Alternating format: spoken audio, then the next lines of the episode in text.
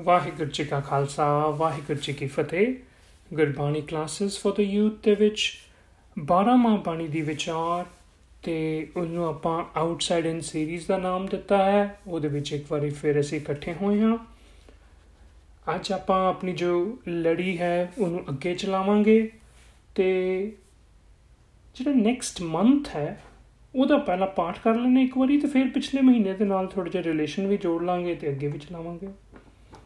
So next ਜਿਹੜਾ month ਹੈ, ਉਹਦਾ ਪਾਠ ਸ਼ੁਰੂ ਹੁੰਦਾ ਹੈ। ਆਸਾੜ ਤਪੰਦਾ ਤਿਸ ਲਗੈ, ਹਰ ਨਾਹ ਨ ਜਿਨਾ ਪਾਸ, ਜਗ ਜੀਵਨ ਪੁਰਖ ਤਿਆਗ ਕੈ, ਮਾਨਸ ਸੰਦੀਆਸ ਦੁਈਐ ਪਾਏ ਵਿਗੁਚੀਐ ਗਲ ਪਈ ਇਸ ਚਮਕੀ ਫਾਸ ਜੇ ਹਾ ਬੀਜੈ ਸੋ ਲੁਣੈ ਮੱਥਾ ਜੋ ਲਿਖਿਆਸ ਰੈਣ ਵਿਹਾਣੀ, ਪਛਤਾਣੀ, ਉਠ ਚੱਲੀ ਕਈ ਨਿਰਾਸ, ਜਿਨ ਕੋ ਸਾਧੂ ਭੇਟੀਐ ਸੋ ਦਰਗਾ ਹੋਏ ਖਲਾਸ। ਕਰ ਕਿਰਪਾ ਪ੍ਰਭ ਆਪਣੀ, ਤੇਰੇ ਦਰਸ਼ਨ ਹੋਏ ਪਿਆਸ। ਪ੍ਰਭ ਤੁਧ ਬਿਨ ਦੂਜਾ ਕੋ ਨਹੀਂ, ਨਾਨਕ ਕੀ ਅਰਦਾਸ।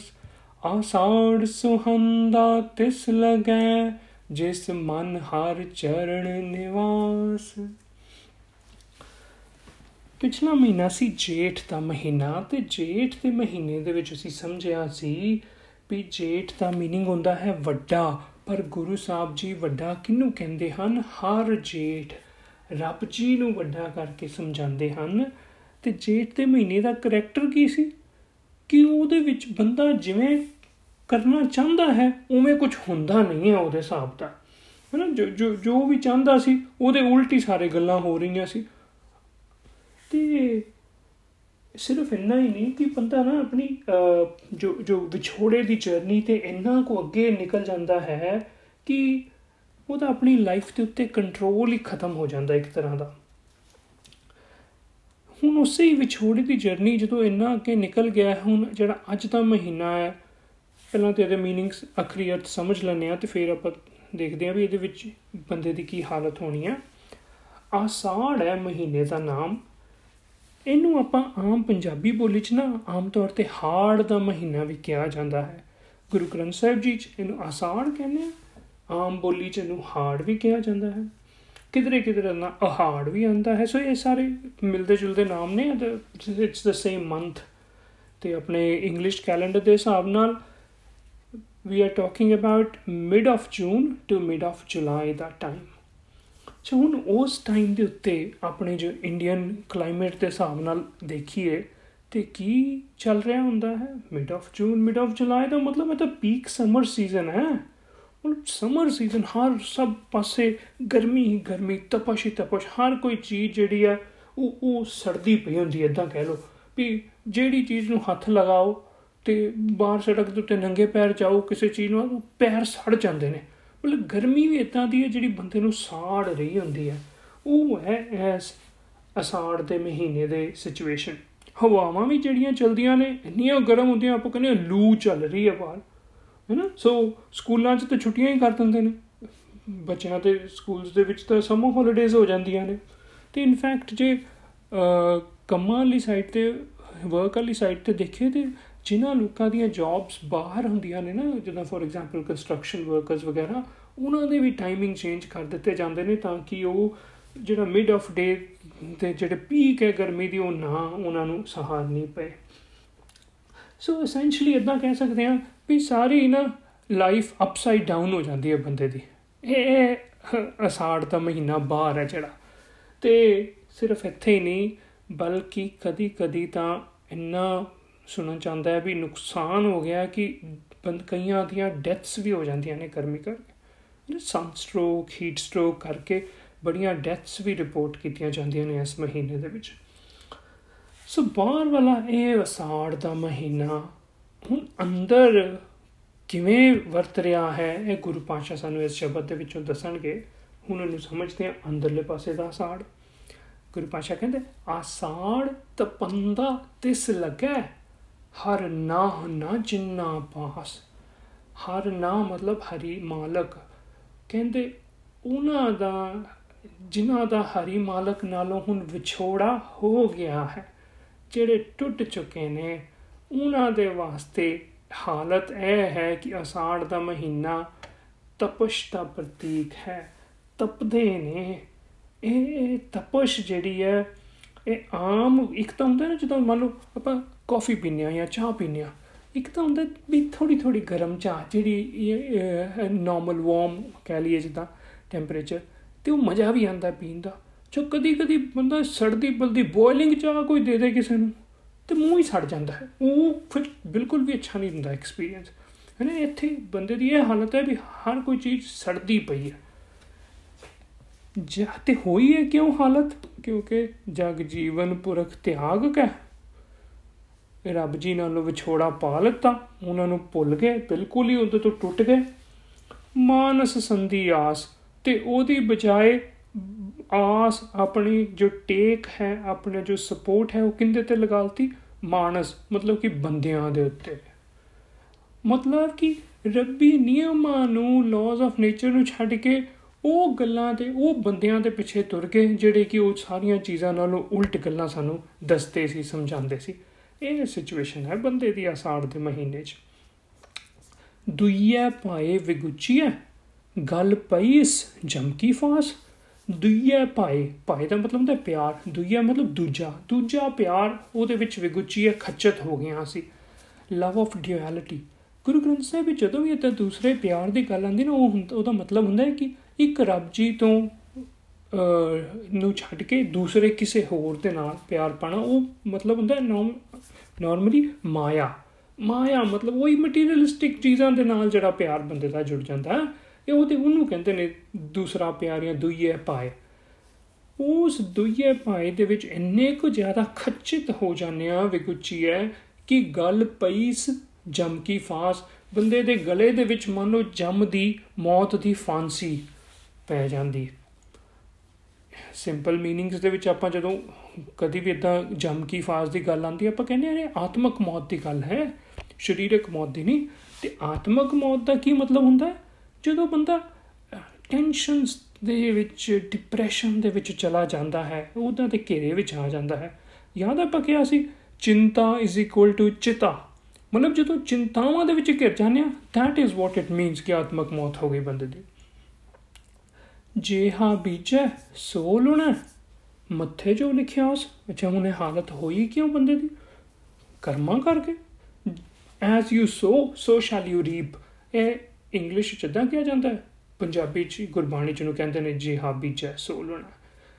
ਕਿਉਂਕਿ ਕਰਮ ਹੀ ਇਹੋ ਜਿਹੇ ਕੀਤੇ, ਬੰਦੇ ਨੂੰ ਅਹਿਸਾਸ ਹੋ ਜਾਂਦਾ ਕਿ ਵਿਛੋੜੇ ਵੱਲ ਨੂੰ ਲਿਜਾਣ ਵਾਲੇ ਤਾਂ ਮੈਂ ਕੰਮ ਕਰਦਾ ਰਿਹਾ ਤੇ ਉਹਦੇ ਕਰਕੇ ਹੀ ਹੁਣ ਮੇਰਾ ਵਿਛੋੜਾ ਜਿਹੜਾ ਹੋਇਆ, ਤੇ ਸਿਰਫ ਵਿਛੋੜਾ ਹੀ ਨਹੀਂ ਹੋਇਆ ਉਹ ਇੰਨਾ ਜ਼ਬਰਦਸਤ ਤੰਗ ਕਰ ਰਿਹਾ ਹੈ ਕਿ ਰੈਨ ਵਿਹਾਣੀ ਪਛਤਾਣੀ। ਉੱਠ ਚੱਲੀ ਗਈ ਨਿਰਾਸ। ਰੈਨ ਵਿਹਾਣੀ ਜੀਵਨ ਰੂਪੀ ਰਾਤ ਜਿਹੜੀ ਹੈ ਪਛਤਾਵੇ ਚ ਬੀਤਦੀ ਪਈ ਹੈ। ਦੁਖੀ ਹਾਂ ਤੰਗ ਹਾਂ ਤੇ ਉਸ ਕਰਕੇ ਆਪਣੇ ਕੀਤੇ ਕਰਮਾਂ ਦੇ ਉੱਤੇ ਪਛਤਾਵਾ ਵੀ ਹੋ ਰਿਹਾ ਹੈ। ਅੱਛਾ, ਇੱਕ ਤਾਂ ਹੁੰਦਾ ਸਿਰਫ ਕਦੀ ਕਦੀ ਬੰਦਾ ਗਲਤੀ ਨਾਲ ਕੋਈ ਕੋਈ ਕੰਮ ਹੋ ਜਾਂਦਾ ਹੈ। ਕਦੀ ਕਦੀ ਬੰਦਾ ਜਾਣਬੁੱਝ ਕੇ ਜਿਹੜਾ ਕੰਮ ਕੀਤਾ ਨਾ, ਉਹਦਾ ਪਛਤਾਵਾ ਉਹਨੂੰ ਹੋਰ ਵੀ ਜ਼ਿਆਦਾ ਦੁਖੀ ਕਰਦਾ ਹੈ। ਇਹ ਉਹ ਸਿਚੁਏਸ਼ਨ ਹੈ ਵੀ ਆਪਣੇ ਹੀ ਕੀਤੇ ਹੋਏ ਕੰਮਾਂ ਦਾ ਪਛਤਾਵਾ ਹੁਣ ਜਦੋਂ ਹੋ ਰਿਹਾ, ਹੋਰ ਵੀ ਜ਼ਿਆਦਾ ਦੁੱਖ ਦੁੱਖ ਹੋ ਰਿਹਾ। ਉੱਠ ਚੱਲੀ ਗਈ, ਨਿਰਾਸ਼, ਮਤਲਬ ਕੋਈ ਕੋਈ ਜੀਵਨ ਦੇ ਵਿੱਚ ਕੋਈ ਆਸ ਹੀ ਨਹੀਂ ਰਹੇਗੀ ਕੋਈ ਖੁਸ਼ੀ, ਕੋਈ ਰੰਗ ਕੁਝ ਰਹਿ ਹੀ ਨਹੀਂ ਗਿਆ। ਜਿਨ ਕੋ ਸਾਧੂ ਭੇਟਿਆ ਸੋ ਦਰਗਾਹ ਹੋਏ ਖਲਾਸ। ਇਦਾਂ ਦੀ ਡਿਪਰੈਸਿੰਗ ਲਾਈਫ ਦੇ ਵਿੱਚੋਂ ਬਚ ਕੇ ਨਿਕਲਣ ਦਾ ਵੀ ਗੁਰੂ ਪਾਤਸ਼ਾਹ ਕਹਿੰਦੇ ਤਰੀਕਾ ਹੈ। ਉਹ ਕੀ ਹੈ? ਜਿਨ ਕੋ ਸਾਧੂ ਭੇਟਿਆ ਸਾਧੂ ਮਤਲਬ ਗੁਰੂ ਗ੍ਰੰਥ ਸਾਹਿਬ ਜੀ, ਉਹਨਾਂ ਦੀਆਂ ਟੀਚਿੰਗਸ ਭੇਟਿਆ ਮਤਲਬ ਮਿਲ ਜਾਣ। ਜਿਨ੍ਹਾਂ ਨੂੰ ਚੰਗਾ ਗਿਆਨ, ਚੰਗੀ ਨੌਲੇਜ ਮਿਲ ਜੇ ਨਾ, ਉਹ ਫਿਰ ਐਸ ਬੰਦਿਸ਼ਾਂ ਵਾਲੇ ਜੀਵਨ 'ਚ, ਦੁੱਖਾਂ ਵਾਲੇ ਜੀਵਨ ਤੋਂ ਖਲਾਸੀ, ਆਜ਼ਾਦੀ ਪਾ ਸਕਦੇ ਹਨ। ਕਰ ਕਿਰਪਾ ਪ੍ਰਭ ਆਪਣੀ, ਤੇਰੇ ਦਰਸ਼ਨ ਹੋਏ ਪਿਆਸ। ਤੇ ਦੂਸਰੀ ਲਾਈਨ ਇਕੱਠੀ ਪੜ ਕੇ ਫਿਰ ਇਹਨਾਂ ਦੇ ਮੀਨਿੰਗ ਕਰਦੇ ਆ ਪ੍ਰਭ ਤੁਧ ਬਿਨ ਦੂਜਾ ਕੋ ਨਹੀਂ, ਨਾਨਕ ਕੀ ਅਰਦਾਸ? ਇੰਨੀ ਕੋ ਹਾਲਤ ਖਰਾਬ ਹੈ ਕਿ ਮੂੰਹ ਦੇ ਵਿੱਚੋਂ ਹੁਣ ਅਰਦਾਸ ਨਿਕਲਦੀ ਹੈ, ਬੇਨਤੀ ਨਿਕਲਦੀ। ਦੇਖੋ ਕਦੀ ਕਦੀ ਬੰਦਾ ਇਦਾਂ ਦਾ ਫਸ ਜਾਂਦਾ ਉਹਨੂੰ ਜਦੋਂ ਆਪਣੇ ਹੱਥ ਪੱਲੇ ਉਹਦੇ ਕੁਝ ਨਹੀਂ ਰਹਿੰਦਾ, ਫਿਰ ਉਹ ਉਸ ਟਾਈਮ ਤੇ ਜਿਹੜੀ ਮਨ ਦੇ ਵਿੱਚੋਂ ਅਰਦਾਸ ਨਿਕਲਦੀ ਹੈ ਨਾ ਉਸ ਟਾਈਮ ਤੇ ਹਾਏ ਰੱਬਾ ਬਚਾ ਲੈ ਉਹ ਹਾਲਤ ਹੈ। ਹੁਣ ਬੰਦੇ ਦੀ, ਬੰਦੇ ਨੂੰ ਸਮਝ ਲੱਗ ਗਈ ਹੋਈ ਵੀ ਆਪਣੇ ਕੀਤੇ ਕਰਮਾਂ ਇਦਾਂ ਦੇ ਗੁੰਝਲਾਂ ਦੇ ਵਿੱਚ ਫਸ ਚੁੱਕਾ ਤੇ ਤੇ ਵਿਛੜ ਵੀ ਗਿਆ ਤੇ ਉਸ ਵਿਛੋੜੇ ਦੇ ਕਰਕੇ ਮੈਨੂੰ ਪਛਤਾਵਾ ਵੀ ਹੋ ਰਿਹਾ ਤੇ ਪਛਤਾਵੇ ਕਰਕੇ ਰੋਂਦਾ ਵੀ ਪਿਆ। ਤੇ ਫਿਰ ਮਨ ਦੇ ਵਿੱਚੋਂ ਕੀ ਅਰਦਾਸ ਨਿਕਲਦੀ ਹੈ? ਕਰ ਕਿਰਪਾ ਪ੍ਰਭ ਆਪਣੀ। हे ਰੱਬ ਜੀ, ਆਪਣੀ ਕਿਰਪਾ ਕਰੋ। ਤੇਰੇ ਦਰਸ਼ਨ ਹੋਏ ਪਿਆਸ। ਫਿਰ ਦੁਬਾਰਾ ਮਿਲਾਪ ਚਾਹਨਾ ਤੁਹਾਡੇ ਨਾਲ। ਵਿਛੋੜੇ ਦੀ ਐਕਸਟ੍ਰੀਮ ਤੇ ਪਹੁੰਚ ਕੇ ਹੋਇਆ ਤੇ ਉਦੋਂ ਫਿਰ ਅਰਦਾਸ ਨਿਕਲਦੀ ਹੈ ਕਿ ਹੁਣ ਮੈਂ ਮਿਲਾਪ ਚਾਹਨਾ।